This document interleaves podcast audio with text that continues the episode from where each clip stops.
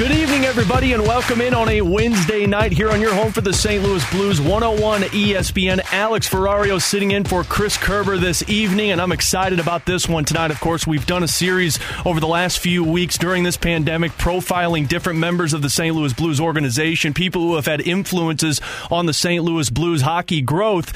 And the man tonight we're going to talk to is a man who is the third most winningest coach in the National Hockey League 849 victories, 248 of those were with the St. Louis Blues. He spent six seasons as the head coach. He went to the playoffs in five of those, a Jack Adams winner and a Stanley Cup champion. He is Ken Hitchcock. Ken, how are you tonight, sir, and how is the family doing?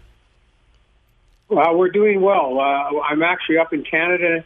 Uh, I have a small place in in the Palm Springs area and a place up in Canada, so uh, it's a little less hot up here, and so up here with the family, and things are uh, things are pretty good. Yeah, you know exactly what that humidity like was in St. Louis, so you're probably glad to be in Canada where you can enjoy the summertime, right?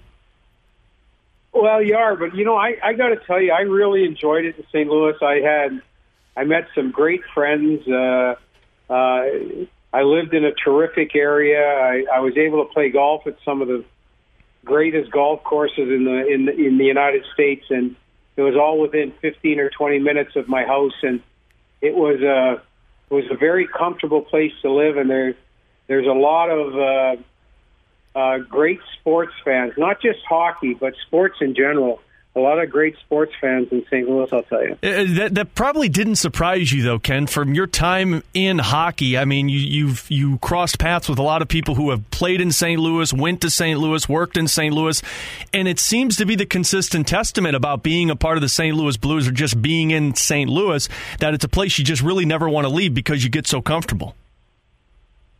Well, I think there's a real sense of community there, and I think it permeates through the players – managers, coaches, owners.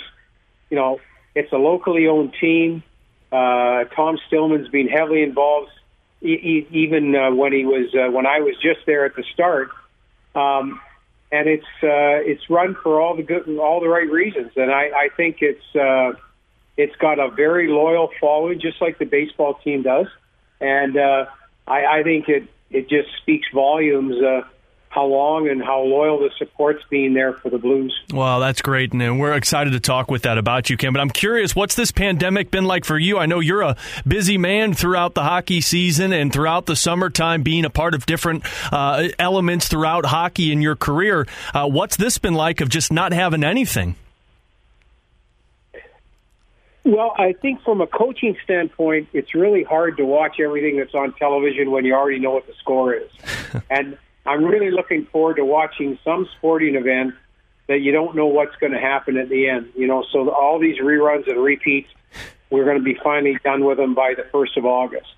The second part for me is I've learned all this new technology, podcasts, Zoom, uh, all this stuff, and, and I've been lucky. We we've we've set up a sense of community with a lot of coaches on Zoomcast three times a week uh, I've, I've worked with military uh, people a couple times a week on Zoomcast, and it's been a, a, a real fascinating journey on kind of learning uh, how this younger generation coaches, behaves, conducts themselves, and I found it to be really, really interesting. But but the one thing I miss is turning on the television or being able to go to a sporting event and not know what's going to happen, and that anxiousness and that energy that goes with that I really miss that, to be honest with you. Yeah, there's no question, and I think everybody's uh, anticipating, highly anticipating that with everything that's been going on and those repeats. I, I can't blame you with that one, Hitch. It's just getting to the point where you're, you're so sick of seeing the same outcome. But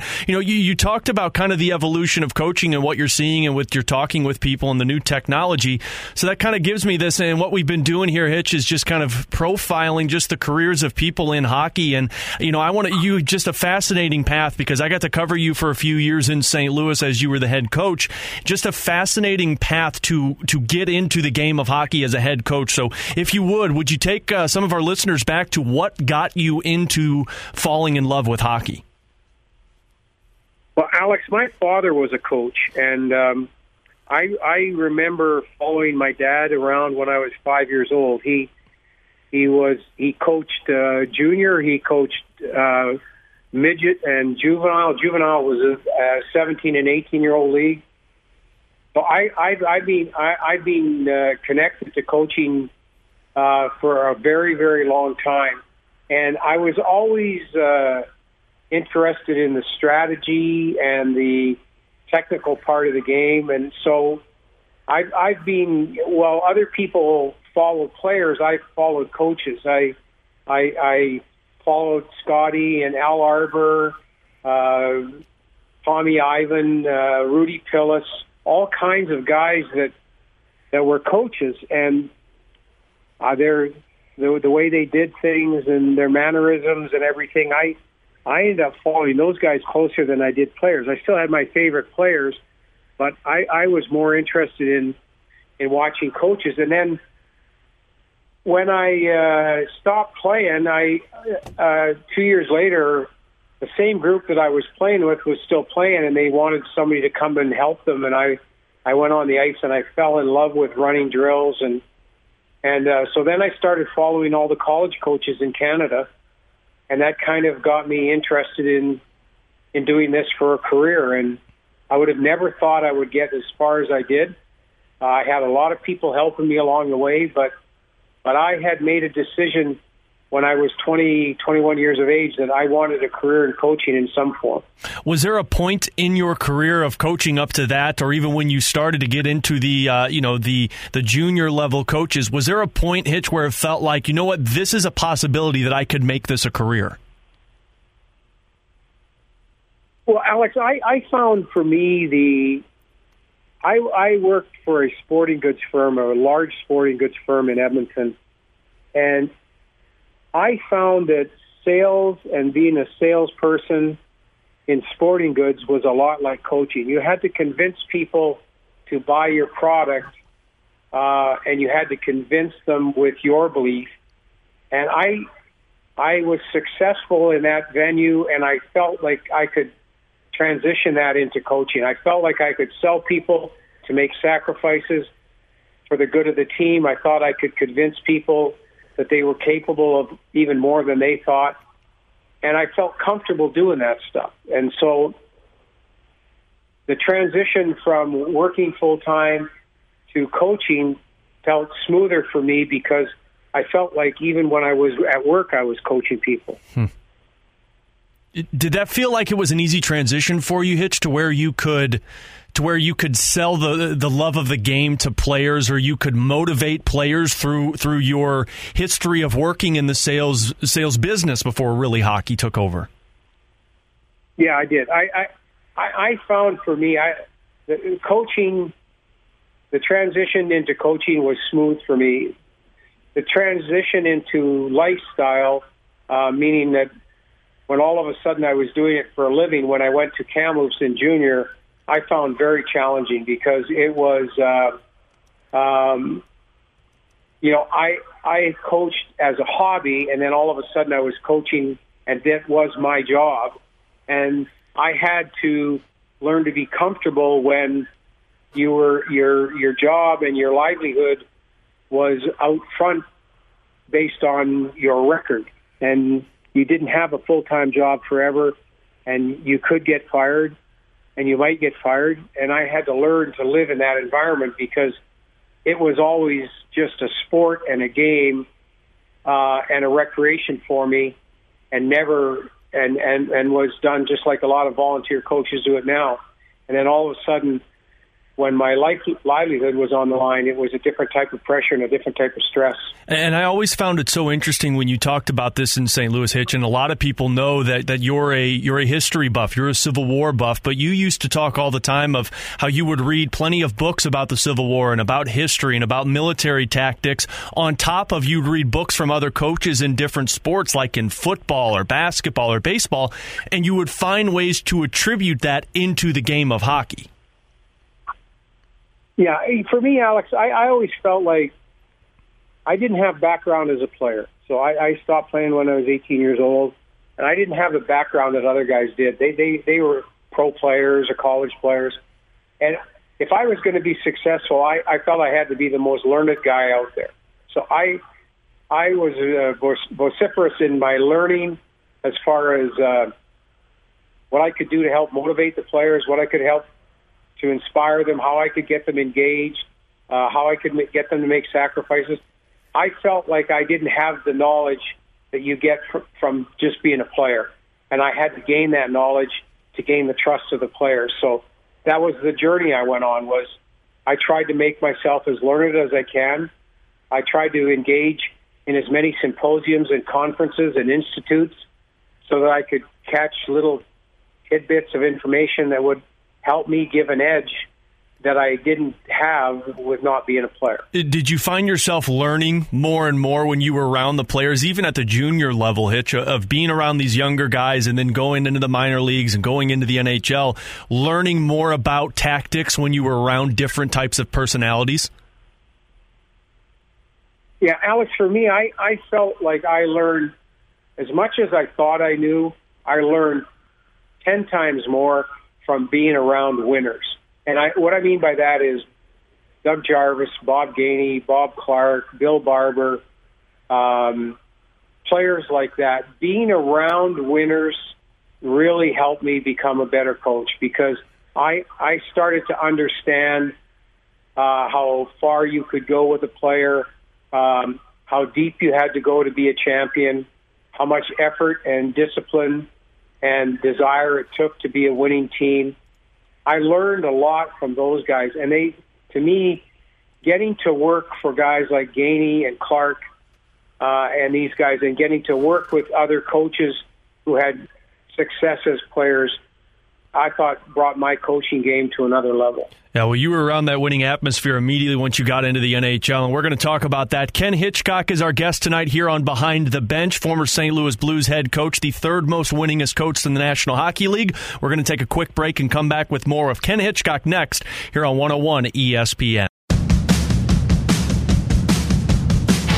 Back in here on a Wednesday night, we are talking with Ken Hitchcock, the former St. Louis Blues head coach and He's got 849 victories in the National Hockey League. And Hitch, we're going to go back in time a little bit. I want to go back to uh, to to when you found out that you were going to be in the NHL um, as a head coach with the Dallas Stars. I don't know if people know this, but you started out as an assistant coach in Philadelphia.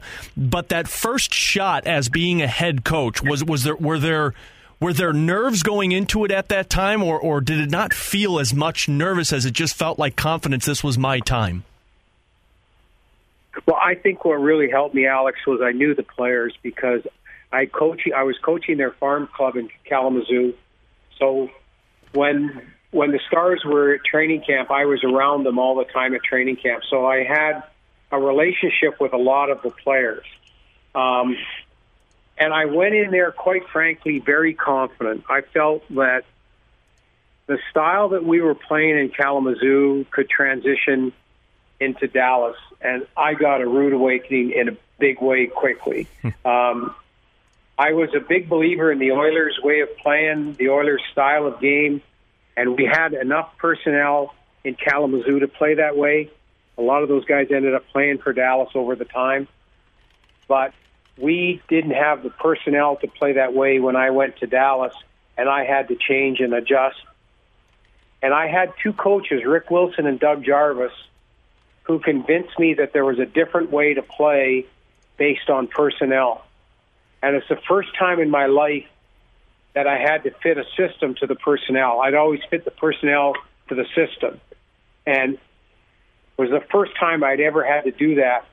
And I can't thank those two guys enough because they convinced me to change. They convinced me to make an, an, an adaptation to the game I believed in and we were able to have success right away because of that. Was that difficult in terms of evolving into that? Because, I mean, you had spent your entirety of coaching up to that point of doing what you said, building the player into the system, and having to just twist that around that fast. It couldn't have been an easy process, could it? Well, quite frankly, it was easier for the players than it was for me because I came from a system that was all out attack, almost like in basketball, it would be like a full court press. And that's the way we played. That's the way I coached. That's what I believed in. And, and then I had to adapt to a system that was based on counterattacking and patience, and um, it, it was a it was a at times for me frustrating, but when I saw the success it created, um, I saw how good it could be, and uh, I embraced it. But I came from an attitude was we were going to blow you out early, we were going to attack you early, and if you weren't ready, we were going to swamp you. Mm-hmm. And then I developed it. We developed into a patient system where we played uh, with the game tied a lot, and we knew that if we we played this way, that we could make we could bleed you out, and um, uh, I had to make adjustments. So I had to become a much better, patient, more patient coach in order to coach this way. And I think learning to adapt really helped me along the way because I, I, I found I found that you had to put a system in place that fit your personnel and not jam your personnel into your system. Well, and especially in the NHL, Ken, that that you have to have a roster that can do that, correct? Like there has to be different types of personalities that can adapt in that way so that they can make that system work. Does that go into the decision process of where a coach wants to be in terms of looking at that roster? Because at the time, you know, Dallas has a Derian Hatcher, they have a, a Joe Nieuwendyk, they have a Mike Modano, They have these players in the system that you feel like as a coach, I can adapt to this. Yeah, but I, I it, it was more the role players that we were asking too much from. We had a really smart team.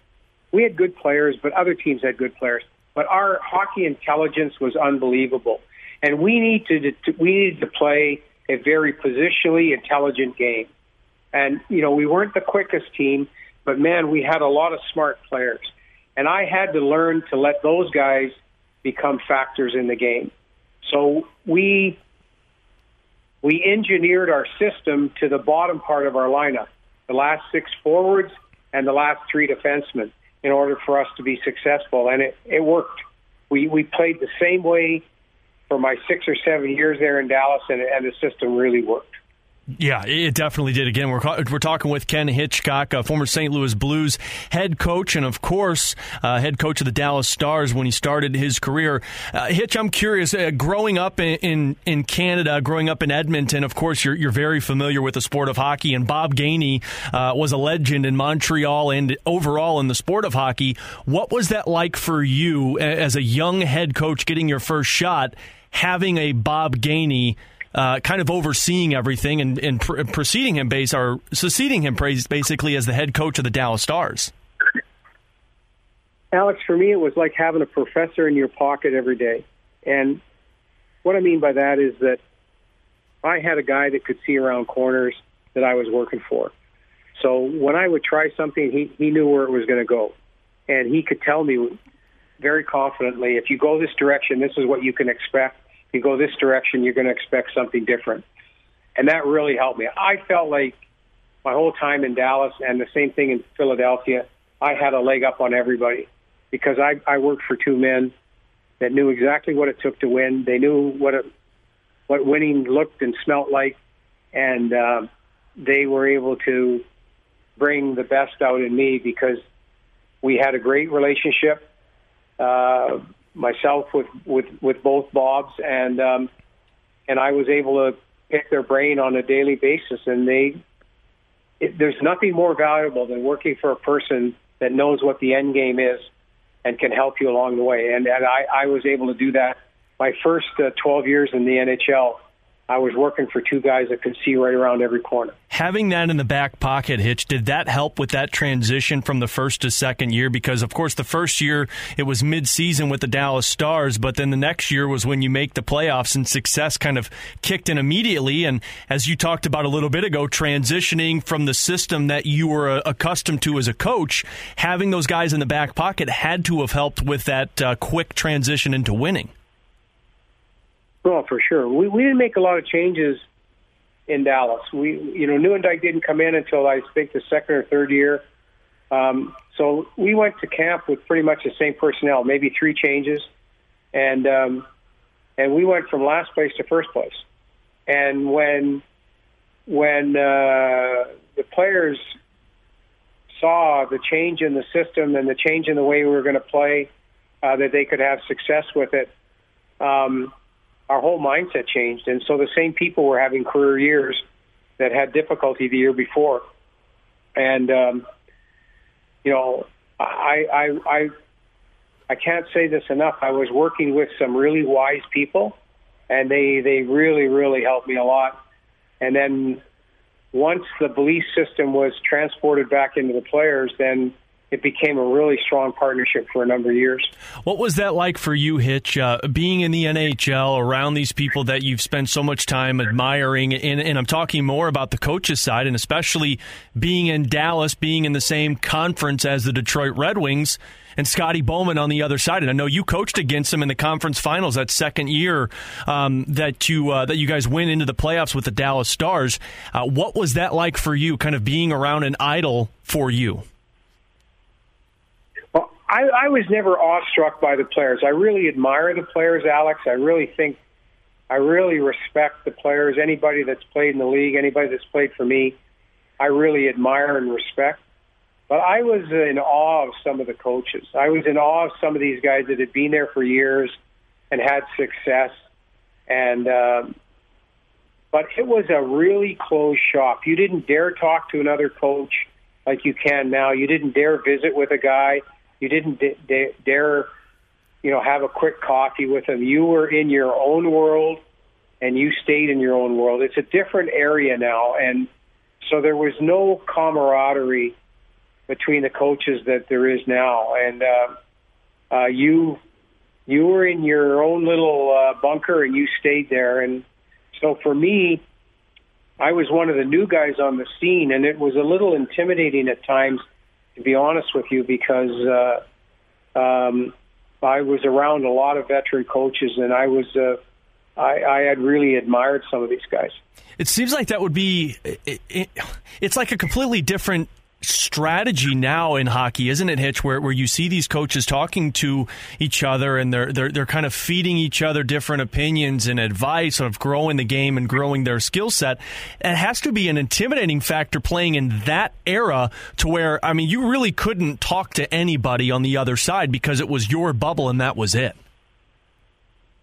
Yeah, you you couldn't disclose anything. So you know, and what what what changed now is all the symposiums and everything. Guys are in the same symposiums. You know, they're speaking to the same groups of people, but the sharing of information was frowned upon, and and it was a very uh, tight ship, and nobody like. We, thinking the words growing the game wasn't part of our vocabulary like it is now. Hmm. We didn't think like that. It was win, uh, have success and and and and and keep your own group away from the other team. And um, you know, you didn't see players talking before games to each other. There was no visiting on the red line. You certainly never said anything to the coach. You might nod at the guy, but that's about it. and now it's a shared environment because there's a bigger landscape. It's it is about growing the game. It is about bringing more people on board and and I think a lot of it is because, too, we've all been in these Olympic and World Cup and World Championship programs together. So you build a friendship when you're working with the same staff. But even as, uh, and this hasn't changed, uh, this hasn't been a, this has been a recent change because it really started to change in 09. Um, so it's only been 10 or 11 years that this, this sharing of information has been adapted to. And, and being uh, promoted now. Before, really up until 2009, you shared nothing with nobody. Did that kind of hit you like a brick then? If you're a head coach and you've been in the league this long of not sharing information and not speaking with the competition, so to speak, and then all of a sudden you got guys talking to each other, did that kind of surprise the hell out of you at the time? Um, no, but I, I, I give guys like Mike Babcock a lot of credit for changing that environment. He he started to change that environment in 2010 when we were in the Olympics together. And I think it's kind of everybody's embraced that mindset. So Mike to me was the first guy that just put everything on the table and you know, I was surprised to learn some of the stuff that he was teaching, and I, quite frankly, copied some of it. He copied stuff from me, but in the end, it helped us become better coaches. But you weren't comfortable sharing anything, and I know Mike had to go way out of his way to get us as a staff to share but at the end, it really helped everybody. So, Hitch, one more before we take a break. I'm, I'm curious uh, that that Stanley Cup championship run with the Dallas Stars. Did you could you see a Stanley Cup championship caliber team throughout that regular season? And what was that postseason like for you? Because you started with Edmonton, a team that you grew up grew up watching, and then of course the St. Louis Blues. You have Brett Hull, the former St. Louis Blues, making your way all the way through the Buffalo Sabres. I actually thought we were going to win the year before in '98 when we lost to Detroit. Um, but it was a very interesting dynamic, Alex. There was three teams at the top of the heap in the West for six years: Colorado, Dallas, and, and Detroit. And we couldn't beat Detroit. Detroit couldn't beat Colorado, and Colorado couldn't beat us. So whoever lined up against each other in the playoffs, you got zinged. And um, um, I I felt that we were ready the year before, and and Bob Gainey said to me, uh, "Don't forget what happened in this conference final against Detroit when we lost out." He said because that's the, Scotty got his team to another gear that our players couldn't handle, and you need to push for that next gear. And so for the next two or three years, we really pushed for that next gear. And I, I was very. I, I just thought winning the cup with the way we were evolving was inevitable. I was really proud of my team the following year when we lost in the final because that was all on desire and guts. We had nothing left in the tank, and our guys just refused to quit. So I was happy to win the Stanley Cup, but I was really proud of the team the next year. Yeah, you talk about an incredible three year push, going to the conference final, Stanley Cup champions, and then making it all the way to the finals. That's Ken Hitchcock, the former St. Louis Blues head coach. He's with us here on Behind the Bench. I'm Alex Ferrario. We'll take a break. We're going to come back and talk about Hitch's time in St. Louis next here on your home for the St. Louis Blues 101 ESPN. We're back in here on a Wednesday night with the former St. Louis Blues head coach Ken Hitchcock on Behind the Bench. Alex Ferrario sitting in for Chris Kerber this evening. So, Hitch, uh, in our opening segment, you talked a little bit about you know having to come to terms and having to understand you know what being fired was like in this business because it was it was inevitable. It was going to happen at some point, but you went through it three different times before you got that call for the St. Louis Blues. Was the mindset still there? Was the fire still burning to be a head coach when the Columbus Blue Jackets let you go? Uh, yeah, I was. And, and quite frankly, um, I had been in discussions with two other teams and was in the middle of both discussions when Doug called. But when Doug called, because we'd been together for so long, you know, 10 years in the Dallas organization, I, I dropped everything. And um, as a matter of fact, when he called uh, four hours later, I was in a car driving down to St. Louis. Wow. And um, I, I made calls, two calls in the car ride to tell the other teams I was out. And um, I, I when, when Doug called, I, I just couldn't, I couldn't turn it down.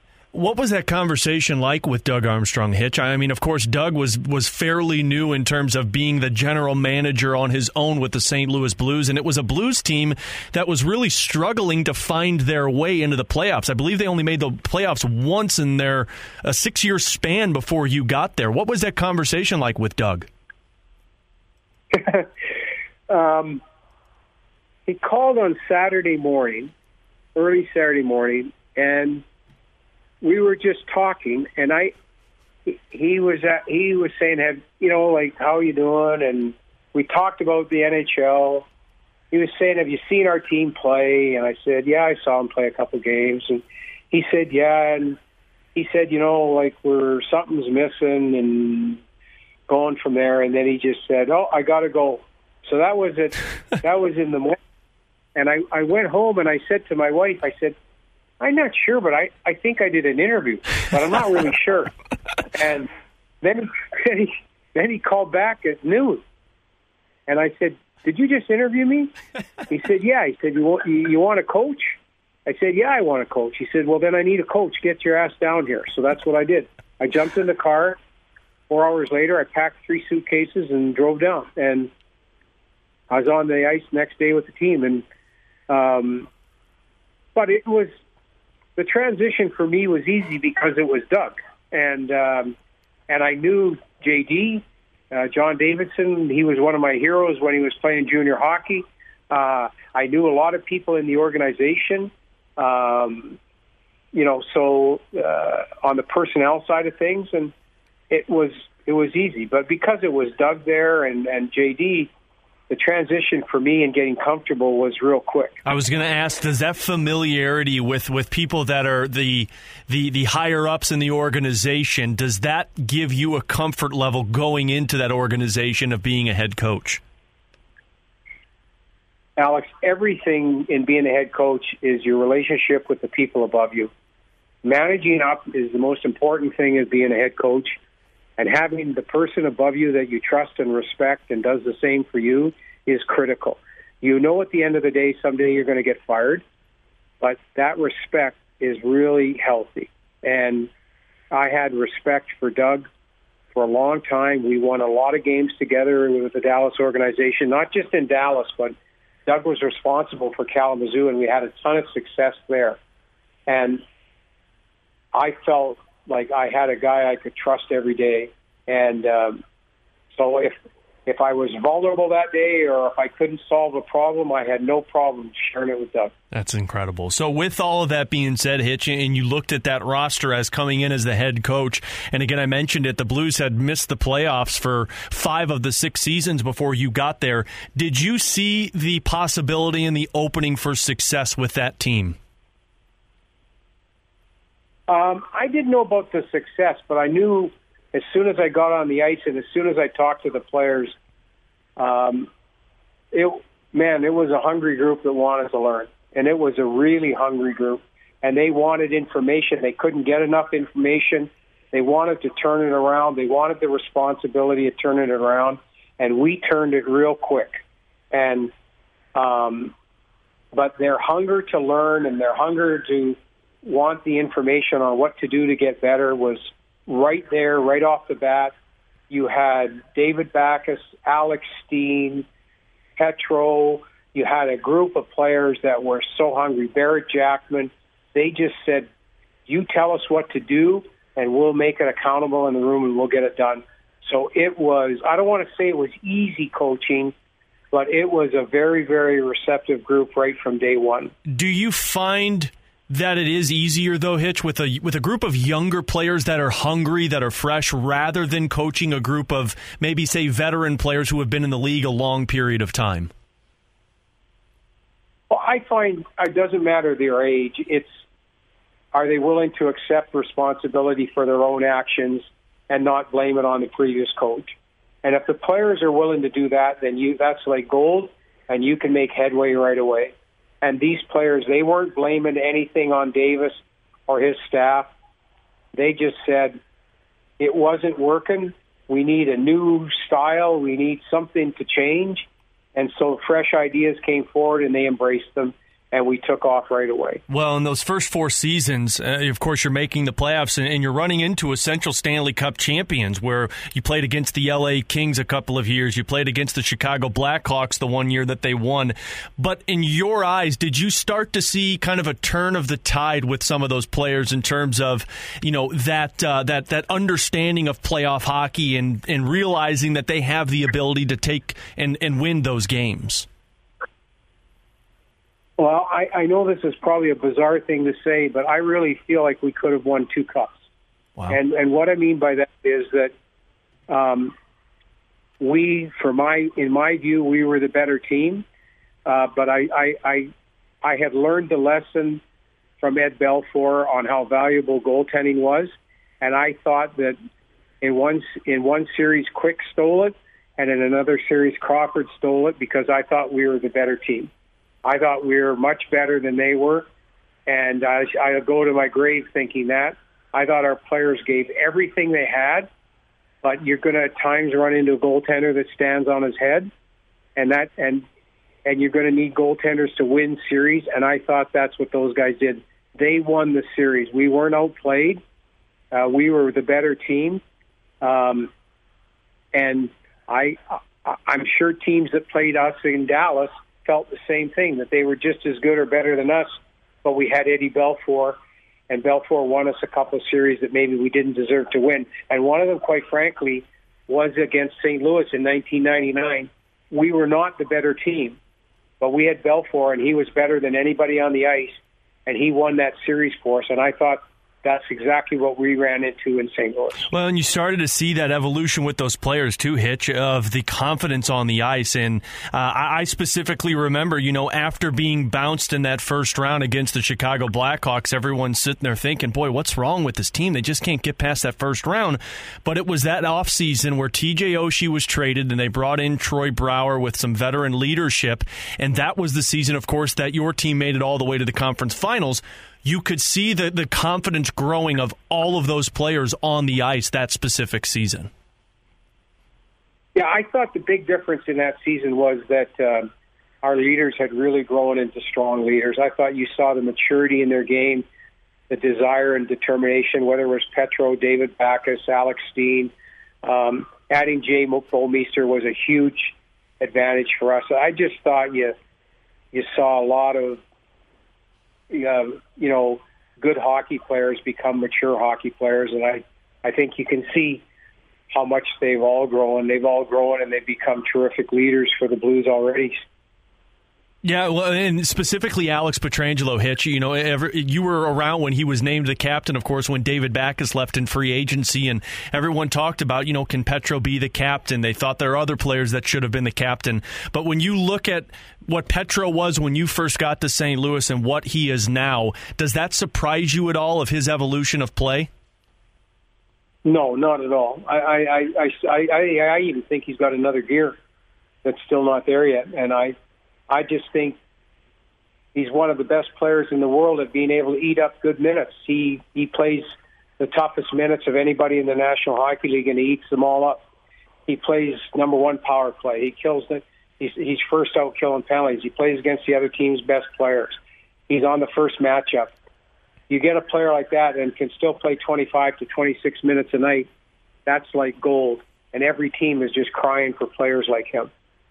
You know, so many people Hitch, talk about you know what what what defines good leadership in the sport of hockey. You know, is it uh, is it the letters on jerseys? Is it guys who are aged veterans, or is it you know like a, a young player like a Jonathan Toews who comes into the league? I'm curious because you've seen it all in terms of captains and leadership. You know, voices in the room. What does lead to successful leadership in a hockey club? You got to have people who can raise their level when it's all on the line you got to have people, great leaders. They don't have to say anything. They don't have to speak up. They just got to do it. And when you have people on your team that are capable of raising their level, they drag other people with them. And that's what Jonathan does. That's what Alex does. That's that's what great leadership is. They they don't have to say anything. They just play at a level that forces you to get dragged along in their wake. With that being said, and seeing the Blues do what they did last season, Ken, and, and making that run to the Stanley Cup after starting off so slow in the season, and of course you having the knowledge and the experience of of coaching a majority of those players, what did that mean to you? Well, for first of all, I was really happy for Doug and his staff. Um, a lot of those guys are close personal friends, and I was really happy for them. And then the 17 or 18 players that played when I was there, I was really happy for them in a different way because I saw them appreciate the value of all the hard work that they put into it and all the growth that they had to go through to get what they wanted. And I was really proud for them because all of a sudden it validated everything that they they were asked to do, both by myself and and Craig and his staff. And it's fun to watch that. It's fun to watch the joy in people's faces because I've gone through it myself. Um, and you're you're part of the building blocks. To me, it's not just about Ken Hitchcock. It's about the guys that coached with me, Brad Shaw, uh, Kirk Muller, Gary Agnew, those type of people. I was happy for them too because they were part of this growth also. And I know that Doug acknowledged us, and um, he, he we saw the same thing when the Stars won. Bob went out of his way to acknowledge people that were there before we got there. Yeah, that just that just dignifies great leadership all the way through the organization. And one person I know, Hitch, that uh, you were really happy for was uh, Craig Berube, and this was a player that you coached um, in the WHL. This was a, a, somebody who you have had plenty of experiences with in the National Hockey League, and he was somebody that he talked, or you were somebody that Craig talked to so much about of having a major influence on his career in, in hockey and in coaching. Yeah, well, Craig went through the wall for me as a player, and he he I mean, his career got off to a rocky start, and fairly or unfairly doesn't matter. But he was in, in a tough spot, um, and I really believed in him. And then getting him to go in and coach in the in the American Hockey League was the best thing that he ever did for a different organization and you saw his growth as a as a coach, and uh, and for him having success at the NHL level, I'm so happy for him because uh, it validates for a lot of us that really believed in him as a coach and really believed that given the second or third chance, he could be very successful, and he's been that way. Yeah, without question. That's Ken Hitchcock, former St. Louis Blues head coach. We're going to take our final break here on Behind the Bench, come back and throw a little quick hitters at Ken to get his thoughts on a couple of different areas in the NHL. We'll do that next as we wrap things up tonight here on your home for the Blues 101 ESPN. Final time here with Ken Hitchcock, who has been gracious with his time this evening, and we appreciate that. It's great getting the chance to catch up with the former St. Louis Blues head coach. So, Hitch, uh, a, a, wide range of knowledge I know in the National Hockey League. You've you've been everywhere, you've done a lot, you've seen a lot, you've talked to so many different people. So, I just want to throw a couple of quick hitters at you and get your thoughts on them. First things first.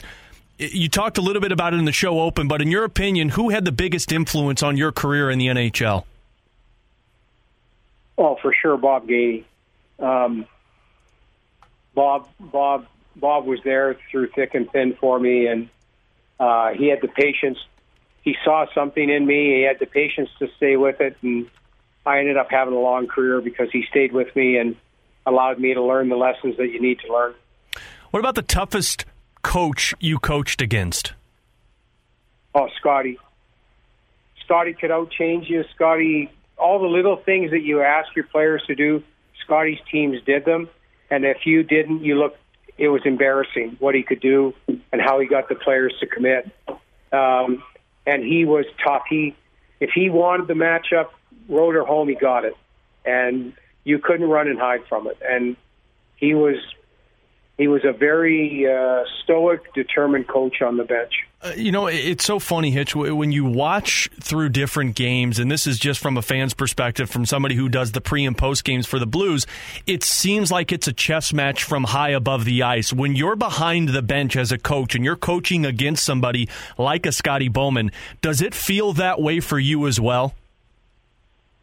Yeah, you you got to be one or two shifts ahead all the time. So you got to know where players sit on the opposition bench when, when they're going to go out. You got to know who's popping his head up. You got to stay. You can't just be coaching the shift that you see. You got to be coaching the next shift. So understanding flow and rotations and uh, tendencies is really important as a coach. What about the toughest player that you coached personally? That I coached with or against? That you coached with. Toughest player. Well, I think your toughest players are always your best players, and and the reason for that is that um, your your best players you you know that their skill level is going to carry them so far because they're such they got such wonderful skill. But it's can you get them to embrace the details because when your best players embrace the details, you can win forever. So they're the most rewarding. They're your best players, but they're also the most challenging. And when you can get your top players to buy into the details that everybody else has to. That is like gold, and that that can help you win for a long, long time. During your time coaching, Hitch, uh, what player sticks out to you in terms of having the highest uh, hockey IQ or hockey vision on the ice? Oh, no question, Sergei Zubov. Not even close. He saw things I couldn't even think about. um, he saw the ice he saw the ice 80 feet in front of him or 50 feet or 45 feet width, width-wise. I, I, I, I couldn't believe some of the things he could do and think on the ice. It was amazing. Did you ever have one of those moments where you where you talk to him about something you saw and he responds with, "Well, no, this is why I did." It's like, "Oh, yeah, that makes a lot of sense." uh, not so much that, but you'd go, you'd be on the bench and you'd be thinking to yourself, "What the hell is he trying to do there?" Oh, good job, it's complete. oh, it's in the net you know, like you you you couldn't believe some of the stuff he tried, and then ninety percent of the time it was successful. He he had he knew angles and stick positioning, and he knew tendencies. He he read the game at such an intellectual level. It was almost intimidating to talk to him. To be honest with you, well, he might fall into this category, but uh, best defenseman in the league during your time coaching. Uh, Chris Pronger. Chris was. Uh, intimidating everywhere, intimidating with his shot, with his physicality, his nastiness, his gamesmanship. And I had Chris uh, three times in the Olympics. We won two gold medals together. And any time the game was on the line, he could bring his game to another level that no one else could keep up to. He seems like one of those players that would be so frustrating to frustrating to play a, or to coach against, but when he's on your team, it's like the best thing that could ever happen to you. Well, the best part about Prongs is he says what everybody else is thinking, and that that's the most valuable thing you could have inside your locker room. What about the best team that you coached? Because of of course you've coached a Stanley Cup championship team, you've coached some really good teams in St. Louis, but is there a team that sticks out to you? Oh yeah, for sure. The um, 04 Philadelphia Flyers. We were the best team in the National Hockey League by a mile. At the end, our team was playing unbelievable and that's the team that lost in seven games to Tampa in the conference finals. And we started the playoffs with 10 healthy defensemen. And when by the time we were playing uh, Tampa, I had Sami Kapanen, who was a right winger, playing 22 minutes a night as a defenseman. and we, we had sustained seven significant injuries, and we still got it to seven games in that series. There was nobody, in my opinion, Alex, there was nobody close. The way we were playing, there was nobody close to that team. And injuries are the only thing that could have gotten our way, and they got in our way. Wow, that's incredible. What about uh, what about best goaltender that you coached? Oh, Ed, Eddie's uh, cut above. I I I haven't had a goaltender that can intimidate the opposition I you know I've coached against guys like Hasek and Waugh and these guys that can intimidate you, but having a guy like Eddie Belfour in that, um, he could intimidate players into uh, poor shot selections or whatever, just because he got in people's heads. He was just so competitive and so good. That's incredible. Hitch one more before we let you go. And uh, you know it, it's a it's a much different era of hockey now compared to you know the '90s or the early 2000s. Uh, but what do you think the biggest challenge for a head coach is from converting players kind of into this new era of hockey? Well, Alex, it's a partnership now. You know, there you you you've got to. It's a 50-50 partnership with the coach and the player, and the the coach has to understand that that the player has to see it what's what's in it for him personally before he's going to commit, and you need to embrace that mindset. Um, the authoritative figure of coaching is over, and you have to you have to really work hard on your partnership in order to get the players to succeed. Do you feel like that ability is still there to, to push the modern day player kind of like what they used to be pushed as in the 90s in practices and in games? Well, I know one thing. You you if you want to be a good team, you better be a great. Pra- There's never been a good team that's been a poor practice team. you better be a great practice team if you expect to have success. I know that for sure. But how you go about it is there's different manners in doing it now. You, you the players have to partner up with you in that. They they got to understand and they they got to look at a hard practice as a as a as an element of respect for each other rather than punishment. Hitch, I'm curious uh, before we let you go, just your thoughts on this 2014 playoff format. What you think this uh, this wide open opportunity for a Stanley Cup is going to look like with 24 healthy teams? This is uh, really on the coaches, to be honest with you.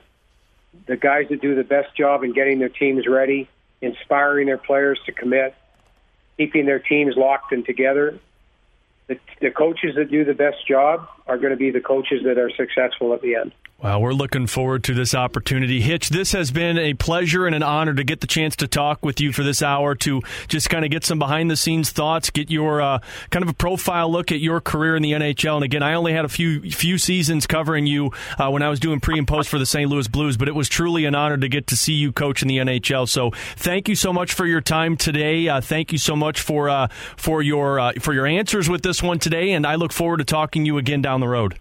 All right, thanks, bud. Take care. There you go. That's former St. Louis Blues head coach, 894 victories in the NHL, the third most winningest head coach in the National Hockey League. And thank you for joining us tonight here on Behind the Bench. It was great to get the chance to catch up with Hitch. And if you miss any of our Behind the Bench shows, you can check them out on the 101 ESPN website, 101ESPN.com, or you can look them up on the podcast wherever you get podcasts from. Big thank you to Mike Ryder as well for all of his help tonight. I'm Alex Ferrario. Thank you so much for joining us. We'll talk to you next week on Wednesday night for another edition of Behind the Bench here on your home for the St. Louis Blues 101 ESPN.